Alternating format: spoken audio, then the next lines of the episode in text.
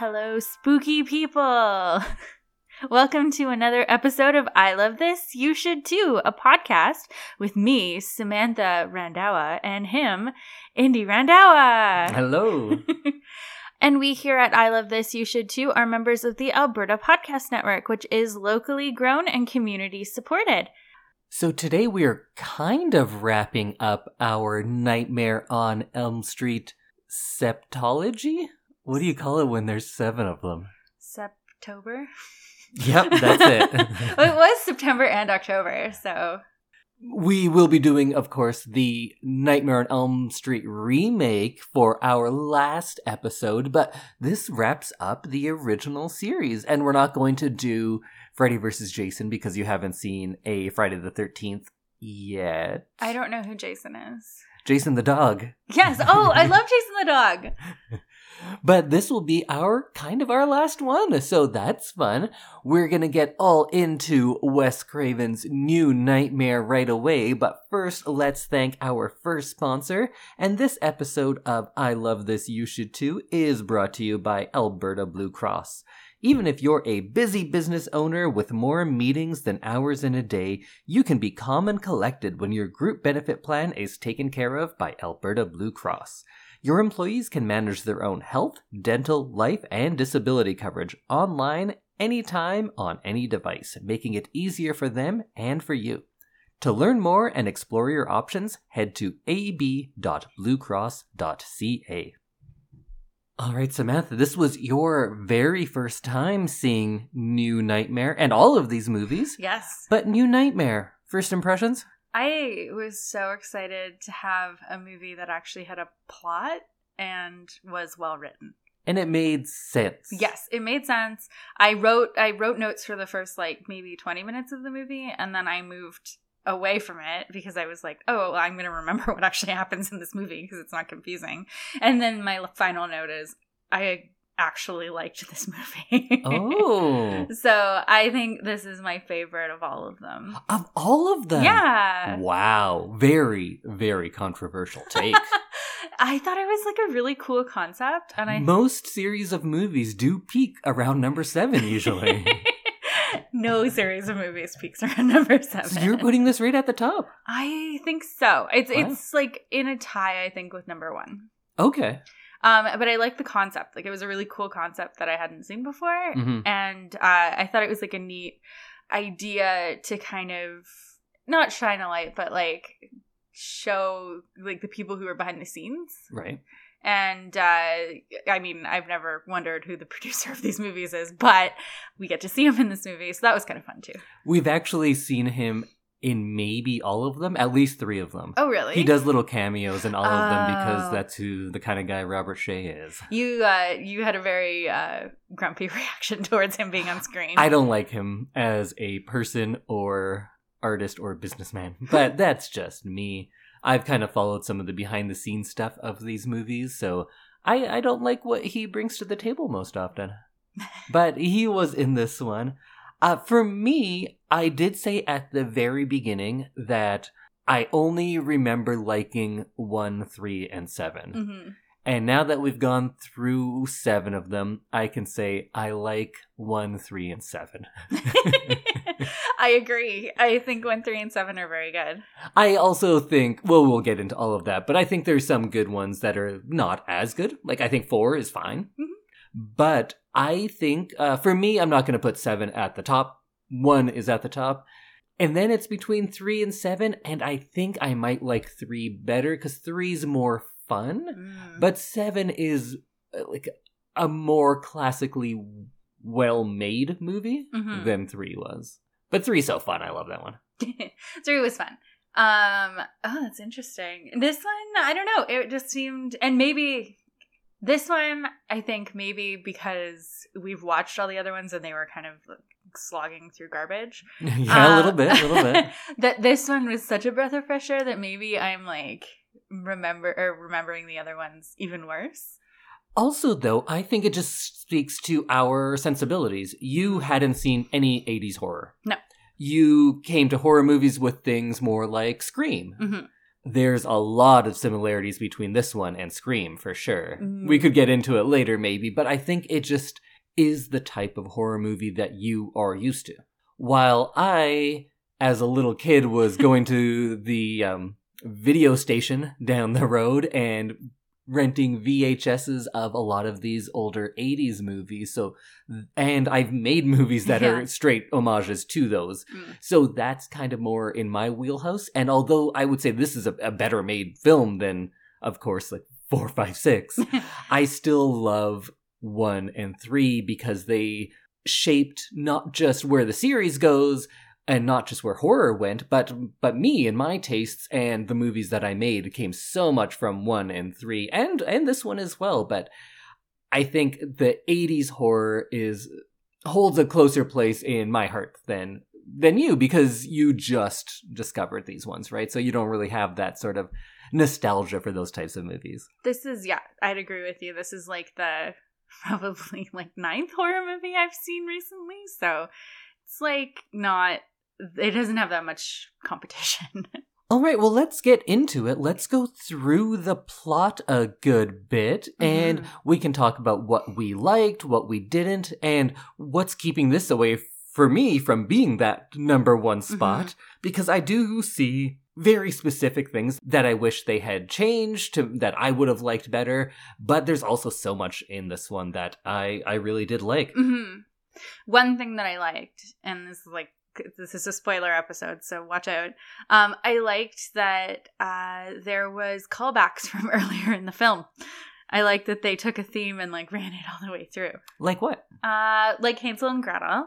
Right. That was kind of fun.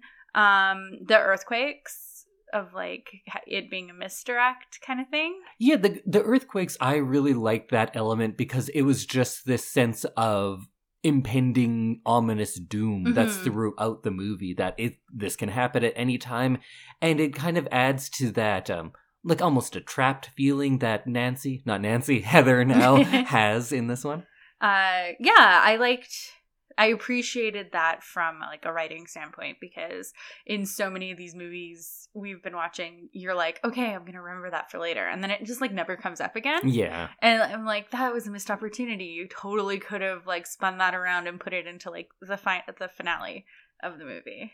And I like how the the fairy tale, specifically Hansel and Gretel's, comes through at the beginning, and it com- it's a kind of a bookend at mm-hmm. the end, because we are following that story. We don't realize it at the time, but Heather and Dylan are Hansel and Gretel, yeah. and they go through all of that, and they even end up burning the witch in the oven, just like Hansel and Gretel did. But it also kind of serves a dual purpose, because we have so much of this movie talking about how, oh, horror movies are ruining this generation, because that was that's all that eighties satanic panic mm-hmm. is metal, and horror movies is making everyone murder everyone. Yeah. Of course, that never happened, but the way it was reported, you'd think it was happening all over the place. That was clearly what that nurse was thinking. Yeah, definitely. Like she was totally in on that satanic panic.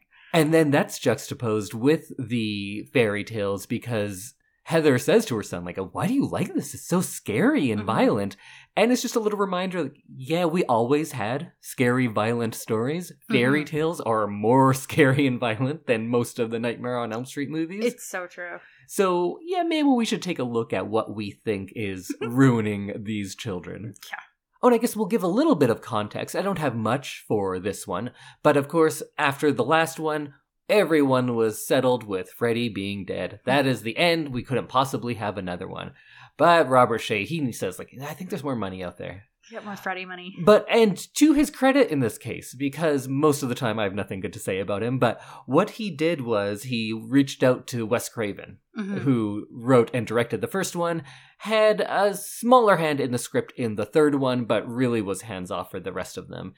And he said, like, hey, Wes, I know you've been complaining very publicly how you hate all the movies we made and how uh, we screwed you out of money, so you didn't get any residuals from any of the subsequent movies. And of course, oh, he signed off that. all the rights from the first one, too. So he actually didn't make too much money off of this. Mm. So the producers at New Line did make it up to him and said, like, we'll give you some back end points on those sequels. And why don't you come back and you finish off this thing you started? which I'm very happy with because, mm-hmm. uh, like you, I really did like this movie. Yeah. And so then Wes Craven comes at it, and originally he had written a script much like this for a sequel or something else years ago. Mm. And so he revisits that idea about where he kind of gets to take on the ideas about how disappointed he is where the series went. Mm-hmm. He gets to straight up say to the camera, like, oh, when you ruin a franchise and you water it down like this, this is what happens. So he gets to complain about the series of movies he is in in, in the, the movie. Series of, oh, that's which awesome. Has got to be very uh, liberating for a writer. Oh, I bet. I bet. Especially because he, I forgot that he didn't get any money. I'm sure he got some, but not not what you would expect. Right. Yeah. He signed all those rights away so he could get that first one made because right. he just wanted to get it made. He wanted made. Freddy out in the world. But now he's really out in the world. Yeah. As far as what is real and what is not. So Wes Craven plays himself. Heather Langenkamp plays herself. She did, in fact, marry one of Wes Craven's uh, special effects guys. It's oh, not the cool. person in this movie because the actual husband was like, no, this is too close to home. I'm not uh, I'm not doing that. That's fair. Yeah. And she did, in fact, have a son with him around this age. Aww. So it was really similar to reality. That I can understand why that husband didn't want to be involved because that is, uh, that is literally her life. Yeah. Mm. Well, let's go through the movie, and uh, we can talk about it as we go. Sounds good. Uh, so we start, and um, Heather, who it took me way too long to figure out that that was Heather. Oh, that you didn't realize it was no, Nancy. She looks no. identical to me. I know she does. And for some reason, I don't know if it was like the angles she was being like shot in. Well, she has aged a lot since we've seen her last because it's been about ten years in the real world since yeah, we've seen her, I think. It just took me way too long to figure out that it was her. And then everything made more sense. oh. um, so we see Heather uh, with her husband and their young son, and they're on a movie set, which is kind of fun. Which fake out did you fall for? I told you that this is going to get a little meta, but I didn't explain it at all. Yeah. So when you see a guy with a robotic glove and he's chopping off his hand, do you think like, oh, yeah, Freddy is going to be a robot now? No, I I didn't fall for that one. I kind of clued in on the fact that they were shooting a movie. Um, oh, interesting. So I don't know what teed me off there, but it was uh, it was kind of obvious to me that this wasn't real. Um, and so I wasn't sure if... Because I didn't, obviously, I didn't know that this was, like, the, like, people who were in the original movie as themselves. So I kind of felt like that was fake or, like, a T V show or something in the world of Freddy. Right. Like, Freddy maybe is famous now and all the kids know about him. Um, but I definitely uh, thought that then when we see Nancy and her family, or Heather and her family, uh, I thought that that was real. And we learn it's a dream, but when yeah. you see that glove kind of getting up and attacking people, yeah. you assume that's going to be the story. Yes. Right. Yeah. So I kind of... So we get another classic dream within a dream or a double fake out. Yes. As we get a lot in these ones. Oh, that's the classic Nightmare on Elm Street fake out. Um, so I think it's really interesting to start there because I totally thought that she was just in more movies in this movie within a movie. I think I can follow that. I think I think so, too. Um, so then she wakes up from her dream, and it's a big earthquake. Yeah. And I loved how the earthquake manifested itself in those slashes. That was so So they cool. looked like Freddy slashes in the wall. Yeah. And it's also reminiscent of, what movie was it? Was it Persona? A Bergman movie, maybe? I clearly haven't seen that. Oops. Maybe it was that. But anyways, there's someone who is...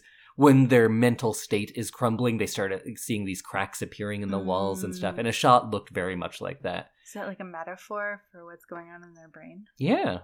Oh. Just like in the last movie when I kept saying, oh, this is ripped off from this movie from a year or two earlier. Mm-hmm. In this one, you can find a lot of references to like classic horror. There's some Nosferatu. There's some Persona. I think there was, uh, or Repulsion. It's Repulsion. My mistake. Okay. One person out there was like, yeah, Indy, that's from Repulsion, not Persona. um, so we wake up with the earthquake, and um, I thought it was really smart of, I guess, Wes Craven to use earthquakes as like a new misdirect for the movie. Yeah. I thought it was a lot of fun because you never know which one's real, and then in the end it doesn't really matter anyway. Um, so I, I liked the earthquake as a misdirect, so we're not overusing dreams. I agree, but I think I didn't take it as a misdirect so much as like a portent of these, or like an ominous representation of things to come, mm. right? Because there's this always present thing. And plus, it's the nineties in L A, and that was a very big concern. Was it? Yeah, definitely. Uh, there is a bunch of B-roll of crumbled things from the earthquake, which was all real because during the production an earthquake did in fact hit, and oh, they wow. went out and they're like, okay, this is great for us, and they went and shot a bunch of stuff around oh. L A, which we get in later in the movie when Heather is, I think, driving back home after her son's in mm-hmm. the hospital, and we get all those shots. That was real stuff that happened in L A. That's so cool. I had no idea that that was like real B-roll. Um, so when she wakes up, she sees cuts on her husband's finger that are exactly like the one he got in the dream. Right. Which was, it, that was fun. Mm-hmm. And you, you, they, things start to get bigger and scarier as the movie goes on. Yeah, and that's a fun way to link dreams and reality that we haven't seen in the other ones. Of course, this is playing with completely different rules because in this world, those movies were movies. And now this is like the quote-unquote real world, yeah. right?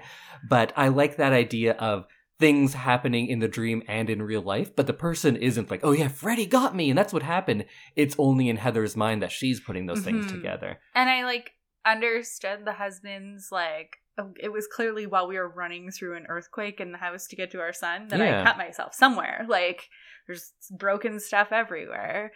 That, that was um, kind of a fun way to brush it off. And I like how early on it's kind of just happening to Heather, so we're not always sure of, is she going mad? Because we have all of these other symbols kind of going with it to show you that maybe it's just her. Maybe mm-hmm. none of this is happening. And I think for the most part throughout this movie, you could read this as, no, she imagined everything. Mm-hmm. But then at the end, we start seeing some things and you're like, okay, yeah, there's something else going on here. But it kind of brings us back to part one, where it was a much more internal movie. Mm-hmm. It was the terror of one person rather than a group of people that all know this big crazy thing is happening. Right. Yeah. I liked that. And like clearly, like I could see the argument from the mental health side where it's all in her head because she's like gone through this series of movies and then it's... But then you see someone get pulled up a wall yeah. and you're like, oh, okay. Oh, yeah. No, it's real. So Heather is at her house and she uh, gets a phone call from someone singing the Freddy rhyme. And apparently she this actually happened as well. She was being harassed by someone, and it turns out it was a crazy person who just was so angry that Freddy was killed off. Oh my goodness. Yeah, that's what it came and from. And they were taking it out on her? Yeah. Well, they they they clearly worked well. Fair, yeah. If you're okay. going to take it that far, right? True. Um, was it Freddy calling her? Now that is a good question. Because I wondered that from the first time. Like that the, the actual call. Physical letters and the phone calls. Who's making them? Yeah. I guess Freddy is a demon in this. So mm. when we say Freddy, we're not meaning that classic Freddy Krueger. Yes. This is some new dark Freddy entity that is um that takes the form of Freddy. Yes. But I guess if he can, you know, go in and out of dreams, he can make a phone call, that's I suppose. Like what I was wondering the whole time, because I'm like, if this is Freddy, then he's in the movie way earlier than I thought, mm-hmm. um, which is kind of neat. And at this point, we get introduced to Dylan, her five, six-year-old son, who mm-hmm. is now watching the original Nightmare on Elm Street. And Nancy, of course, comes along and pulls the plug. Were you and about we're that old s- when you were watching it? Maybe not this one, but I definitely watched horror movies when mm-hmm. I was five or six. Yeah. I saw, not when it came out because it was so much earlier, but I, I'm pretty sure I saw one of the Friday the thirteenth when I was five or six, uh, Night of the Living Dead and Return of the Living Dead. I saw a lot of zombie ones earlier mm. on. And The Changeling. I saw The Changeling when I was like six. I don't know what The Changeling is. I know I what a changeling is. I think it's great. It stars George C. Scott, and I think it's actually a Canadian production. Oh. It's great. If you watch it now, there are certain things that are you're going to be like, oh, it's kind of hokey, like a wheelchair kind of like rolling down a hallway. But mm. I love The Changeling. I Is it about great. like a kid that's switched and uh, it's like a okay. fairy child? No, there's no fairies. I'll okay. tell you that much. Okay, because that's like what I know of Changelings. And then we get to a talk show with, and I'm going to keep switching between Nancy and Heather, and I can't help it. I can't either. It's like after this long of calling her Nancy, it's hard to go to Heather. So Heather is appearing, and then, of course, Robert Englund is there and surprises her and is playing Freddy, and he's hamming it up for the crowd, mm-hmm. and everyone's going, Freddy, Freddy. It's funny to see, like, a crowd who's so excited to see Freddy. Which apparently was based on a real thing. They were on some talk show where the topic was, like, horror movies are ruining this generation. Like, of course, that's what it was, mm-hmm. right? And all it's all these angry parents with their kids. And then when Robert Englund came out, all the kids were like, yay, Freddy! And everyone's like, wait, this is not what we were doing here. That's because, funny. And this is also, like, a fun commentary by Craven that he said one of his worries was that the villain is going to become the hero of mm-hmm. these, and that's not what he wanted, because you can't really do franchise horror without making the villain the hero, because mm-hmm. you just have a rotating cast of victims, essentially. Right. And the only consistent thing is this villain, mm-hmm. and they have no choice but to make that villain the hero, and he was very much against that, and this was kind of him uh, showing that to us, how silly it is that there's all these children now who are cheering for a child murderer. Right. It's, yeah, it definitely, I could see how it would be hard to not make that the hero. Yeah. Um, like, well, and we have all these big franchises like Michael Myers and all of the, like, Halloween movies and everything where they're like, yeah, that's the constant. Halloween's a little different because they did have uh, Laurie Strode, um, Jamie Lee Curtis, who survives right. throughout. And just this week, the last one came out, which I haven't seen yet. But I kind of want to see it. Well, you still have two more to see okay. before that one. Okay. I like Jamie Lee Curtis. She's great. She's a great actress. She's great in Freaky Friday, too. And there's also a fun shot in this one where Heather is waiting to leave, but Robert has to sign all these yeah. autographs. And she said, like, oh, yeah, that is very, very true to life. Nobody wants to talk to her, but everyone wants Robert Englund's autograph. Yeah, that's funny. It was neat. I think I said this while we were watching it. It was neat to see Robert Englund just as Robert Englund. Mm-hmm. And uh, just to kind of see his mannerisms as opposed to Freddy's. And it kind of made me appreciate his acting. Yeah. In this, because it's not just him in a mask being himself. It's like some actual character acting. I think everyone who is a fan of these will uh, be very aware of this, but I think he gets kind of shortchanged. They just think, like, oh, you just put on a mask and you run around. But each movie he's different, and he, of course, I don't want to say he gets worse, but he has not as great material to work with in those kind of five and six mm-hmm. movies, but he's doing the best he can with it. And like we talked about on our very first episode in this series, they just wanted some sort of stuntman to do it, mm-hmm. and then they saw what he bring to it, and they're like, okay, this is this is something. He's yeah. onto something special here. And I think that is true. It's valid. He does some a lot of good work in these movies. He does, and he gives it his all, whether it's a shitty script that makes no sense or like a fantastic script that has like great twists and turns. We were watching some special features on one of these mm-hmm. discs, and one of the things he was talking about, and it, this is him way after the franchise is all over, and he says like, he thanks Wes Craven for, on the first movie, inspiring him to take horror seriously, mm-hmm. which he was like not so sure about before, to put everything into it, that this is just as valid of, of an art form. And he thinks like without that, like we wouldn't have this character, and he probably wouldn't have the, the career he's, he's yeah. had. Did he do other things? Yeah, definitely. He was an established actor by the time the first one oh, came okay. out. So he was already in, um, like he did like V and T V work and other stuff. After this, though, you could, will definitely say he kind of gets typecast, but he gets a lot of horror movie work. Oh, okay. But so this becomes his career. Essentially. I don't know much of his other stuff, honestly, but he definitely de- gets work. So while she's at the studio, she gets a call from New Line, which I just, I still think it's hilarious that this is like the real world. Yeah. Like, I, I don't know. It just keeps coming back and being like, I have it in my notes three times. Oh, yeah. And then we go to Bob Shea's mm-hmm. office.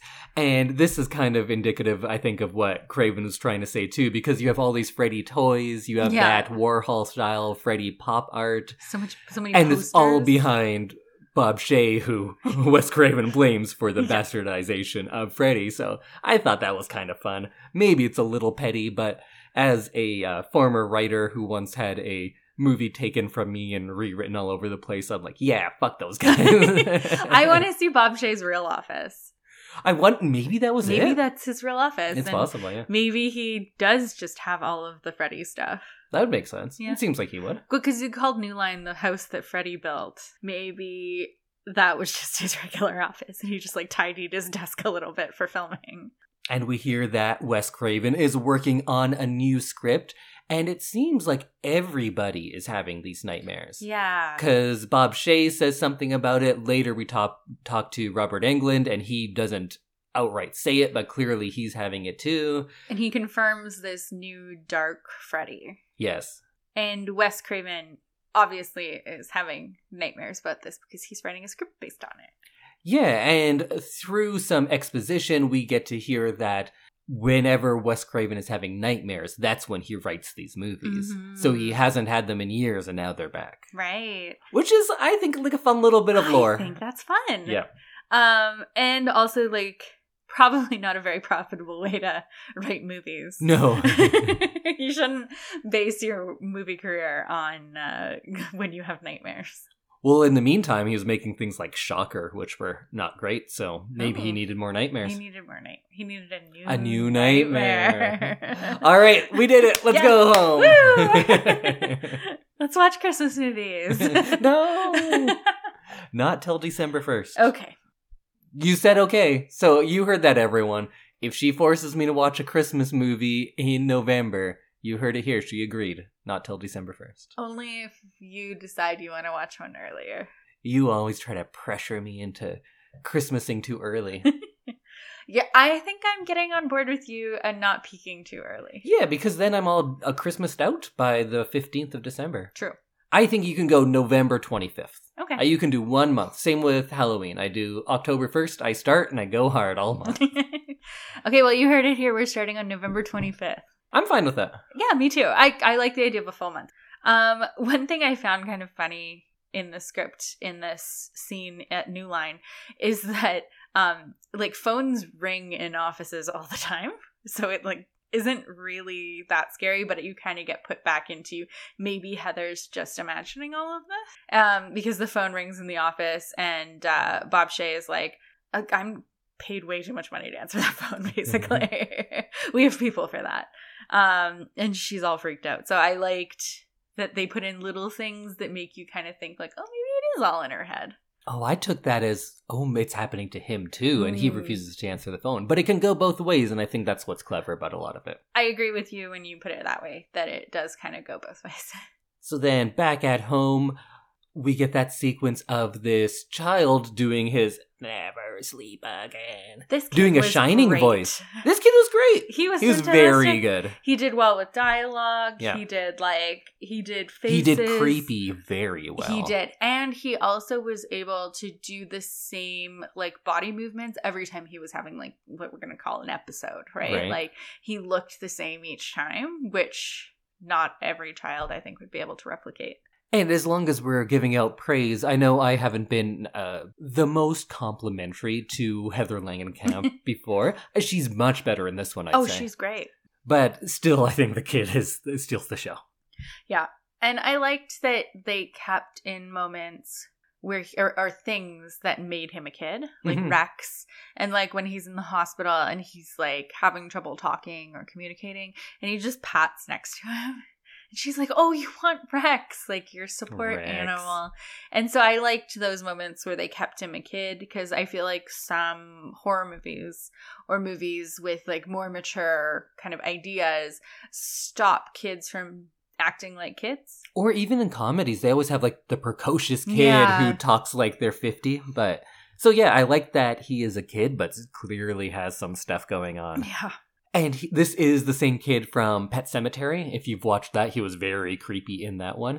And I did see some stuff on our little box set, and they mm-hmm. were talking about how, one thing, this is horrible, but it's interesting. they needed him to like cry or react for something. So what they did was they, both of his parents were there. They sent his mom away, and his dad just went up to him and said, like, your mom's dead. Can what? you believe that? What? They did that to a child? The, the dad did. It wasn't even, like, if it was Wes Craven, I'd be like, you should fire that man. But the, I'm sure the everyone was in on it, but the dad did it. Oh, my God. And apparently, afterwards, they gave him a Happy Meal and everything was fine. And then he talked about it to his therapist twenty years later. And then uh, some of the times when Freddy would jump out at him, they didn't tell him. They just, like, did it. Right. And the kid, though... seems great, because he's interviewed in a lot of this stuff, and he said, like, oh yeah, I was super scared when they do the jumps like that, but I got that it was a movie, and I, I got that, that they were trying to get a good reaction out of me, and in the end, I had a lot of fun doing it, and I know that it's not real, so I was fine. Wow. So good for him. Yeah, okay. I was worried that he'd end up being like a real screwed up kid. But... yeah, yeah, you'd think. I'm I'm happy to hear that he's okay. Um, and I liked uh, when we find out that Rex has been, like, sliced. And like I said earlier, it's, like, um, escalating the things that Freddy's able to do in the real world. So, like, first it was just, like, the cut on his dad's finger. And now Rex has been, like, sliced open. Yeah, we haven't had a chance to do this kind of slow build mm-hmm. since number one, really. Because we've been going back to the same thing. And this is the first one where it's it's new again. Mm-hmm. And let's cover a bunch of stuff real quick. Kay. So we get our first Hansel and Gretel reference because he wants to be read that. Heather calls her husband back. He's secretly working on something for Wes Craven again. Yeah. And on his way back, he's singing R E M and the glove comes up. And we get a shot of him scratching his crotch, and then the glove kills him. So we know Freddy's back. That was a nice some... callback to, uh, was it the first movie in the bathtub? Oh, yes, yeah. I, I recognized that shot from, like, there was a couple things in the movie that were kind of callbacks. Then Heather finds out her husband has been killed in a car wreck, presumably. Mm-hmm. And there's a good fun vertigo zoom in there. But she goes to the morgue because she knows that something else is going down, mm-hmm. and she finds that he has those very Freddy-like scratches on him. There's a funeral scene where we get to see a bunch of the cast from mm-hmm. previous movies. Our old pal Tuesday Night is there. Tuesday Night. Still my favorite name. Yeah, it's such a good name.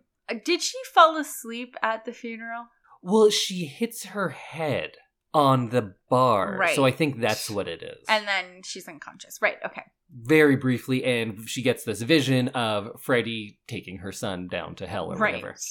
And there's some really good dialogue after this where the son is asking about the nature of death, and mm-hmm. he asks, like, do you have to die to see God? Can you come with me in my dreams? And at that point, I was like, oh yeah, I forgot that, like, this is a like a proper movie. Mm-hmm. There's actual dialogue, yeah. and this these are questions children ask when they have like a loved one die. Mm-hmm. Is like, so what is this whole Jesus thing and God thing? Like, what happens there? And those are like the kinds of things that kids will ask parents or like loved ones after like a traumatic event like that. And that leads nicely into that sequence in the playground where she's talking to her on-screen dad, yes. whose name I keep forgetting now, John. John Saxon. John Saxon, who was in Enter the Dragon, is where I know him from. But so she's talking to John, and her son climbs up to the very top of that um, spaceship jungle yeah. gym thing. And then when he falls down, all he says was, God wouldn't take me.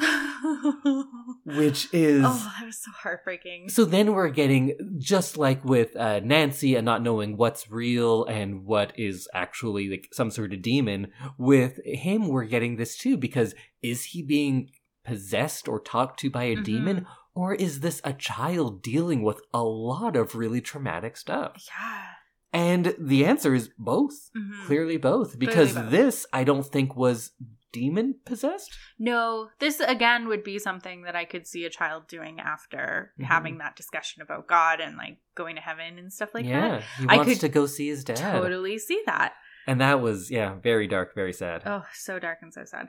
But I guess, like, it makes sense for the situation that he's in. Yeah. I, I actually really liked that scene. I think I had more kind of terror in that scene mm-hmm. than in a lot of the other stuff. This movie actually had scary moments, which I appreciate. Which we haven't seen in a couple of movies no. now.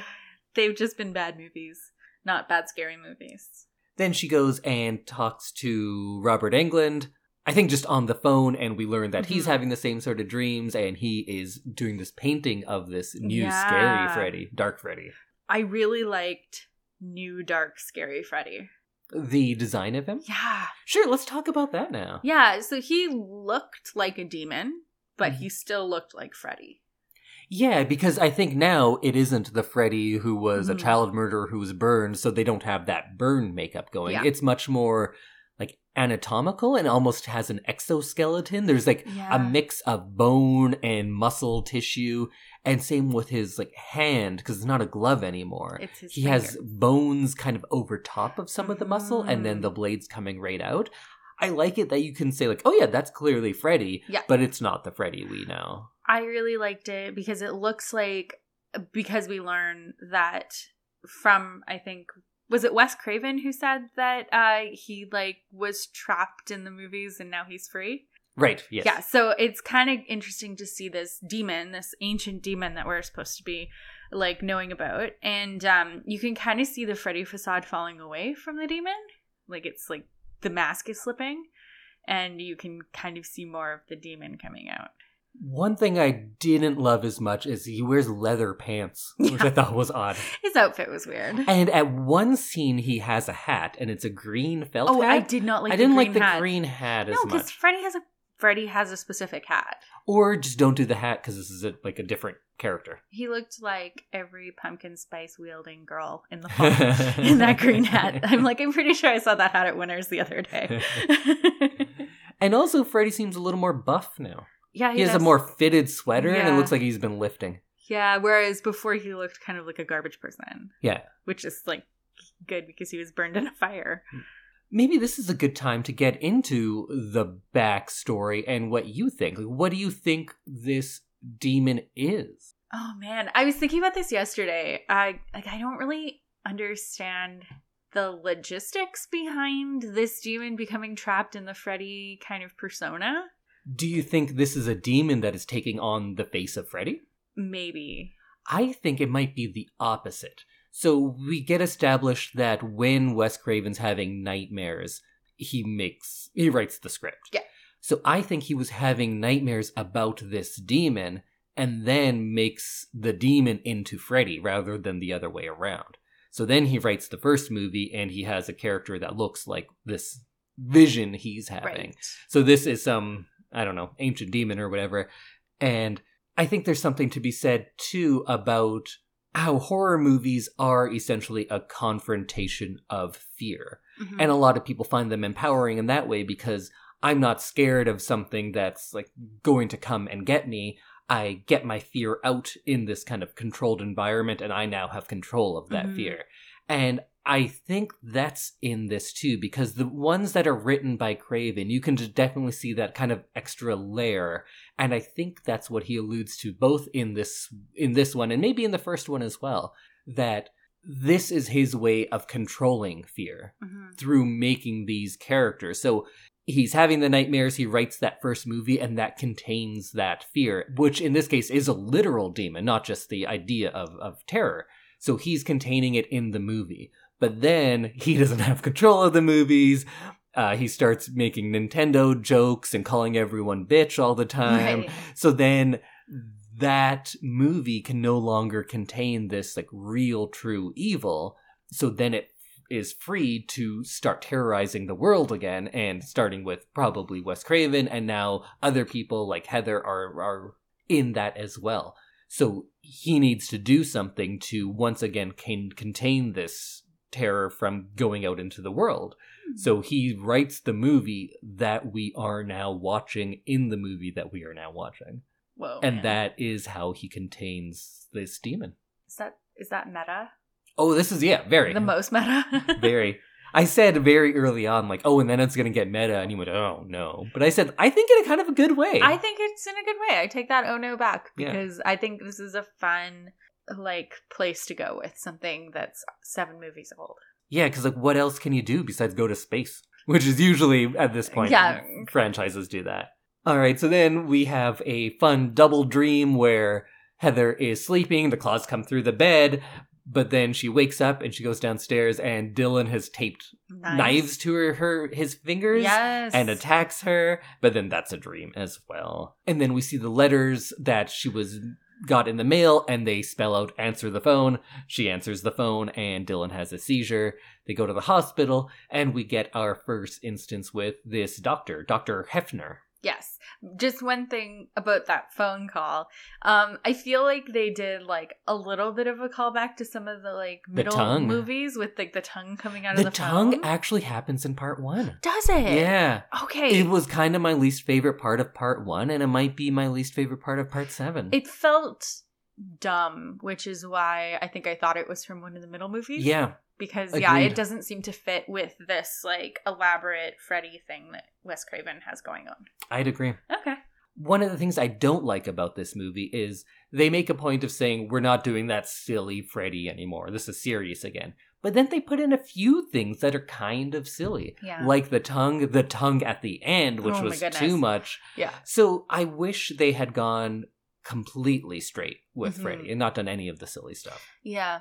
I agree. I felt like that tongue was like a callback to the kid being tied to the bed with tongues. Yes. Tongue as weapon. Yeah, there's a lot of tongue work in this yeah. uh, in this franchise. So what did you think of this doctor? Um, the I my note says this doctor is very aggressive. Very. Um, and I, it kind of makes more sense when you put Satanic Panic into it. Yeah. Like when you mentioned that, I was like, yeah, okay, it makes a little bit more sense. And then also the like idea of um parents being afraid of being accused of like child abuse when they maybe just have like a like an accident prone child. Right. And I know, like, having worked in daycare, that's, like, a thing that parents worry about because we see their children every day and we can see stuff and we can, like, report everything and then bad stuff happens, um, even if it's just a child who knocks into everything that they see. I found this doctor really aggressive and kind of, like, needlessly stern. Yes, yeah, so the doctor is named Doctor Hefner, who was the head of the M P A A, the ratings board for the United States, and oh. they would cut apart all of the Nightmare on Elm Street movies, and of course they would go on and say, like, this is why people are dying. It's horror movies, not not our American culture, which is rooted in violence that we love to celebrate. Yeah. It's these scary movies. So it makes sense that now Craven is kind of taking his shots at that doctor by putting in this doctor figure who's like, oh, what, his um his dad was killed violently yesterday? Yeah, it's probably not that. It's probably the movies. Yeah. I think movies are really the biggest concern. So she's so single-minded and like, no, it's movies. It's not epilepsy. It's not the trauma that he clearly just experienced. Yeah. It's probably a scary movie that you made. You're to blame. And so he can't sleep. Yeah. yeah. He, this poor kid has so much going on in his life. He doesn't need Doctor Hefner making it even worse. Yeah. So Heather returns home to get Rex for Dylan, and the babysitter Julie is with him, making sure that he doesn't fall asleep. And I liked this babysitter because she believes Heather. Did you ever think the babysitter was evil? No. Early on, she gives the kind of shifty looks, and also that first uh, limo driver. I thought that was going to come back. Yeah. I thought that there was going to be some kind of, like, thing that happened and then that ended up being nothing. He was just kind of a weirdo. I thought Julie might have been in on something strange, and then I was like, oh no, she's fine. And I actually really liked her. She reminded me reminded me a good bit of Tina from the first one. Oh, I could see that. But yeah. Then I realized I don't think they remind me of each other. I think they both remind me of Chloe Sevigny. Oh, I could see that, yeah. But either way, apparently quite late into shooting, it was that she was going to be working for Freddy, and then they changed it. Oh, so they kind of played so it at the beginning. They left it in a little bit. And throughout the movie, they said, like, any one of you can be to blame. So play it like maybe you're in on it. Oh, see, that's fun. And I think that's what kind of made me feel a little bit of that Scream vibe that Craven mm-hmm. would do much later. Throughout the movie, you're like, oh, they're acting weird about this, but yeah. we think some people are also just having the nightmares. But then you're like, well, yeah, why is the babysitter there by herself at the hospital? That's a little weird. Maybe she just really cares for the kid. And also the babysitter has a few lines earlier on when about the phone calls and stuff mm-hmm. that like you're curious as to why yeah. she's like that. I also found the T V host a little suspect. Yeah, because then he was saying like, oh yeah, so what's your son's name? What's yeah, like, going on there? Don't say your son's name on television. And I think that's very intentional because we're getting that like in Scream, every time the phone rings, every time someone asks a question that's a little too personal, you're like, wait, is this you? Mm-hmm. So then we're not sure if it's a real world person doing it, if it's a demon, if it's Freddy, if it's her own mental illness. We're not sure where it's coming from. And I thought right. that was pretty effective. Yeah, I think so too. So I think we'll skip over some stuff. But when we're back at the hospital and we do see Julie, who is trying to get in, mm-hmm. there's a kind of an Exorcist style dream where Dylan pukes all over the place and then the doctor has the glove. And that yeah. was just a little bit of a fake out. And then the security is called in because Nancy is very adamant that she has to get to him and he can't go to sleep. And this is where the nurse gives him the needle secretly. Yes, that was an interesting fake out. Yeah. And, and then, also probably against hospital law. Oh, yeah. And also I think uh, Julie punches out that nurse. Yes. And they have that scene where like, I know what's in your needle. Do you know what's in this one? Yeah, that was fun. That was fun. And then we get a kind of a remake of that Tina kill where Julie is pulled up the wall yeah. and across the ceiling. But I like how they changed it. I don't think it's as effective as the first one because mm-hmm. I thought that one was actually scary. And this movie just isn't as scary as no. the first one. But what they did change is sometimes you could see Freddy doing it. Mm-hmm. So when you're looking through Dylan's eyes, you can see Freddy pulling her around. Right. And then when you see through Tina's or whoever else's eyes, eyes, not Tina, um, Julie, Julie, you get to see that it's just her floating yeah. around. Um, and that was a cool throwback to like the adults can't see Freddy. Yeah. And that was that was neat that they continued that on through here. I like that little bit of Freddy lore. They, like, only the kids can see him. And Heather. And Heather. Because but, she's one of the original Elm Street kids. Yeah. Dylan runs away, but I guess he's sleepwalking. Yes. And then there's this whole highway sequence, which I did not care for. How about you? Um, it was... It was interesting. It was a new thing for the movie, so I feel like I'm a little bit more generous when we don't see the same thing over and over again. But I felt like the highway scene was too long. Agreed. Like I felt like it could have been a couple minutes, like seconds even. Yeah. It didn't need to be five minutes worth of movie. Yeah, because they're going for this kind of more action-y type of terror. Mm-hmm. Like, oh no, they're going to get hit by a car, but maybe it's just that's not what I'm here for. Yeah. But we do have this giant Freddy that scoops him up kind mm-hmm. of and carries him, which was odd. We saw Giant Freddy another time. I can't remember what movie it is. I think in three, we had the marionette scene right. with a Giant Freddy. So that felt like a callback to that. But I I don't know. The scene seemed really out of place. I think, though, I wish if you're going with this different Freddy, this is a whole new thing, make it a whole new thing. Mm-hmm. Yeah. And I didn't like that there were so many people, like, involved with this scene, whereas this movie franchise kind of, like, is very insular. And, and even more so in this one, yeah. because we're focusing just on Heather a lot more. Heather and Dylan. I didn't like that we got, like, real-life people in this. Mm-hmm. It didn't, like, work for me.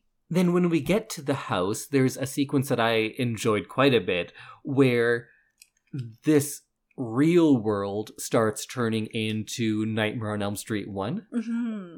John Saxon starts turning into the dad, and now he's in a cop car. Yeah. Her house has morphed into the Elm Street house, and then she's like, okay, that's what's going on now, and she kind of plays along with it. Yeah, and I liked that earlier in the movie, he's like, you have to decide if you can be Nancy one more time. Right. And then she has to later yeah. in the movie, and it comes back, and you're like, oh my goodness. He was talking about, like, real now, life, like, not in not, another movie, yeah, not on set, not like reprising the role. It's that that's what's gonna save your life. Um, so I, I liked this scene as well, and that she wakes up, or not wakes up, but she's in that dream sequence, and she's wearing the pajamas from the beginning of the movie. That was pretty neat. And we get a Nosferatu shot when Freddy is coming across with his claws. It's an exact shot from the Murnau oh. movie. And we get another Hansel and Gretel bit where the sleeping pills are breadcrumbs, which I thought was pretty clever because you want to go to sleep to go yes. to Freddy's world. And then we talked about those breadcrumbs before. And she goes down a tunnel in her son's bed, which I also thought was kind of fun. I liked the idea of the end of the bed being the scary place because that's a very childhood thing. That's exactly right? how like, you feel, right? You can't hang your feet off the side of the bed because... monsters look at them, down right? There. Yeah, and like under the bed is scary. So like where you can't see is where Freddy is, mm-hmm. and I liked that. And then we go down to, I guess, hell or something? Yeah. What did you think of that whole, this final section? Um, it, I liked it. It looked very cool. I love the addition of like the pool and the stairs and um this like Hansel and Gretel like broiler room or like fire area, and uh I liked that, but I felt like this was a place we'd never been before, so I didn't really understand how it fit into Freddy's whole lore. It feels like this was from parts four and five because we would go into sets like this mm-hmm. a little more then, and I didn't love it because mm-hmm. I just It felt out of place with how rooted in reality the rest of this movie was. Maybe that's why I thought it was kind of weird. Yeah. Because it is very... It looks good. It's very fantasy, but it looks like they're in a castle of some sort. Something like that. And maybe they were really leaning into the Hansel and Gretel thing and they were trying to make it like fairy tale castle or something. Oh, I never really got that because the Hansel and Gretel one I always thought of as kind of a, a quaint country cottage. Yeah, I think that's what it's supposed to be, but maybe they were just going like full fairy tale. Right. And then that, that's like... Or maybe the they are trying to uh, to include parts four and five, even though they don't like those as much. And she finds the script and is like reading through it. I wish that was more of a thing, that she finds the script and goes like, okay, this is what we can do, because yes. it's right here in the yeah, script. Yeah, she kind of stopped reading and it didn't help her at all. Yeah. Like, read ahead, read ahead. And then there's a sequence with eels? Where she takes an eel and puts it on Freddy and he yeah. bites him. I didn't like all of that. I thought that was a snake. Well, there were snakes and eels. Oh, okay. Sorry. Yeah. I just saw slidey, slippery things and looked away. So maybe I missed some of that. It also, yeah, I it didn't edit together great. No, this was the choppiest part of the film for I sure. I thought so. I did kind of like the effect when Freddy's head gets all big and he tries to eat Dylan's head. Yes. That was fun. That was weird. But then we get into some more tongue business. Yeah. And there's like the long tongue wrapping her up, which feels silly to me again. It does. It doesn't feel as serious as everything else that's going on in that scene. And that's a fun bit when you're in those silly movies, but you've gone out of your way to say this is not a silly movie. Yeah. But then you make it kind of silly. It reminded me of like Jim Carrey, uh, what's it called? Oh, The Mask. Right. Like it was just really cartoony. Cartoony and silly, and yeah. it didn't yeah, it didn't fit with who Freddy is. The director of The Mask directed one of the other ones, I think maybe four. Oh, interesting. Is that when he starts calling everyone bitch? Oh, I think he starts doing that earlier than we oh. than we realize. Not as emphatically, but he's definitely really going hard on it in part three. Yeah. Time for prime time, bitch. Oh, yeah. I also like that uh, Robert Englund is doing a different voice as this Freddy. He's not doing that classic Freddy yeah. voice. He's doing a much more, like, normal voice. Yeah, and I like that because he's, he's not... He's not that Freddy. He's not truly Freddy anymore. And he's not Robert Englund anymore.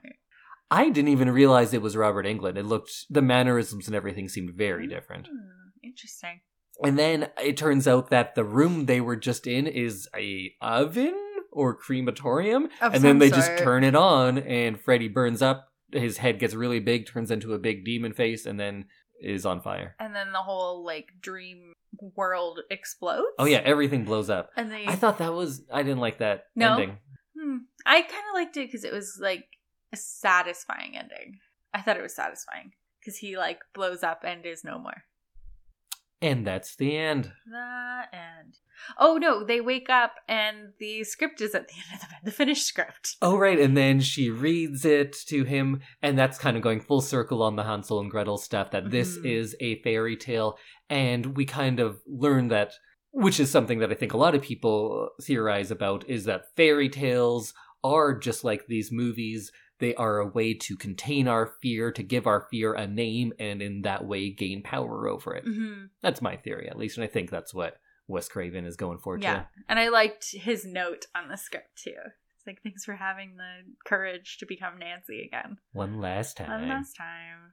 I do like that as a finale to this series, though. Mm-hmm. Because Freddy's Dead was a, a bad ending. Yeah. It's just like, hey, everyone, Freddy's dead. Okay, bye. yeah, that so end. This one, to wrap it up in in such a way that you're not just finishing with the character of Freddy, because I think Craven believes, like, that's not the core. He didn't want Freddy to be the hero of this, mm-hmm. but rather they are wrapping up this whole idea of fear and how fear works and how it controls you.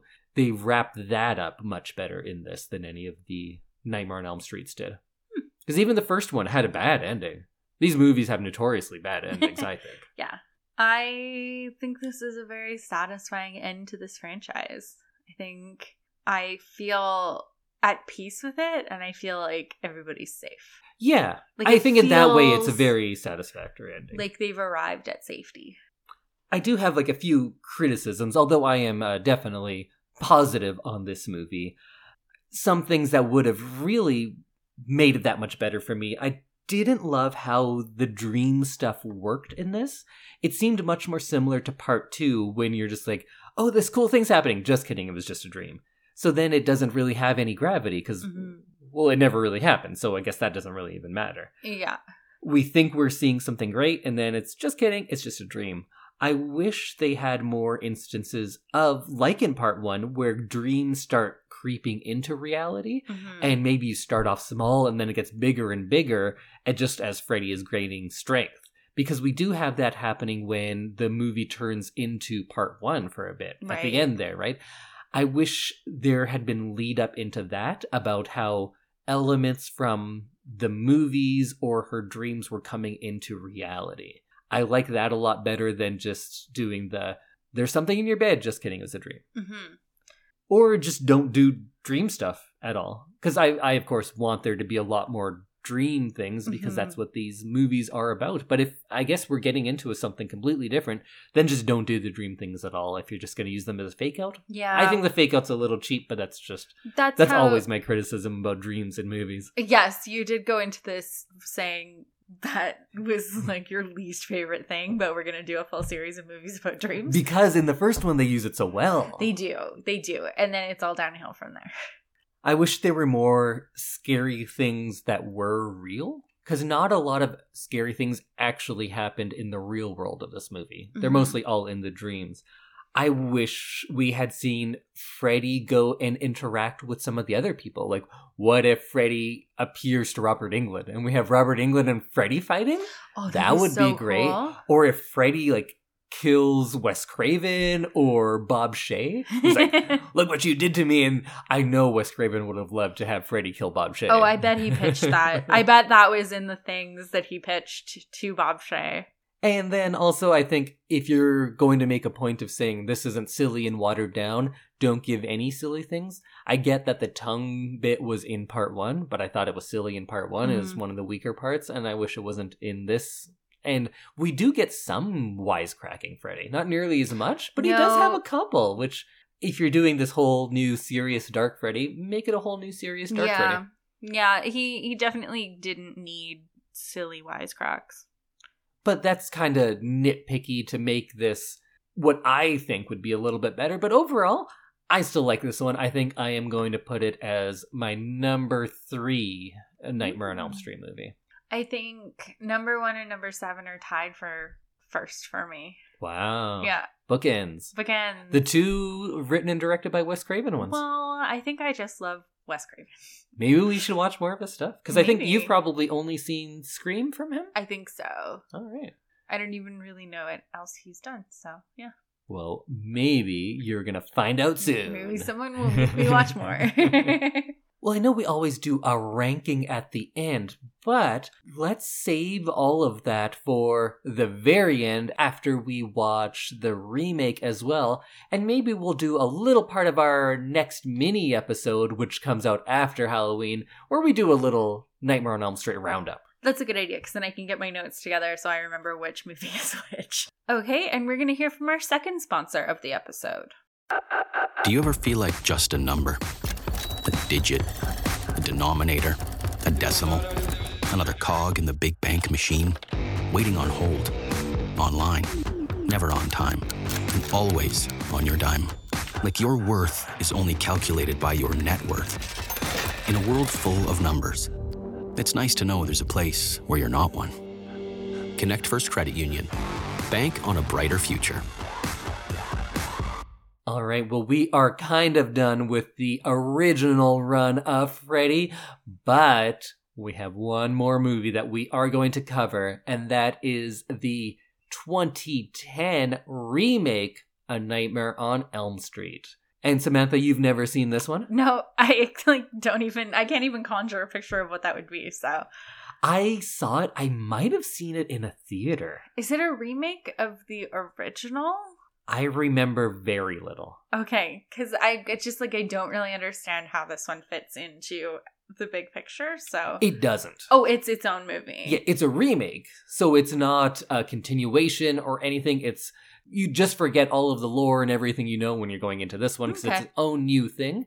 I think we'll probably end up comparing it a lot to the original, because mm-hmm. it's a remake of it's it. It's hard not to, yeah. But I am curious to see where this goes, because I think we've definitely seen some themes throughout this, starting out as this um, small, kind of raw, independent film that had, I think, some real terrifying moments. Mm-hmm.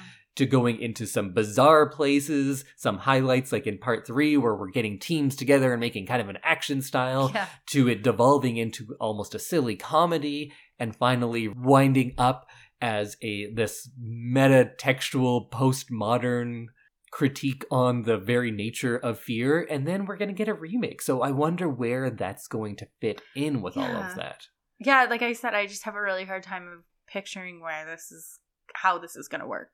Or there's a very good chance it'll be like most remakes that come out in the two thousands, where it tries to rip off the best parts but fails to capture what we loved in the first place. Yeah. Which is a very distinct possibility.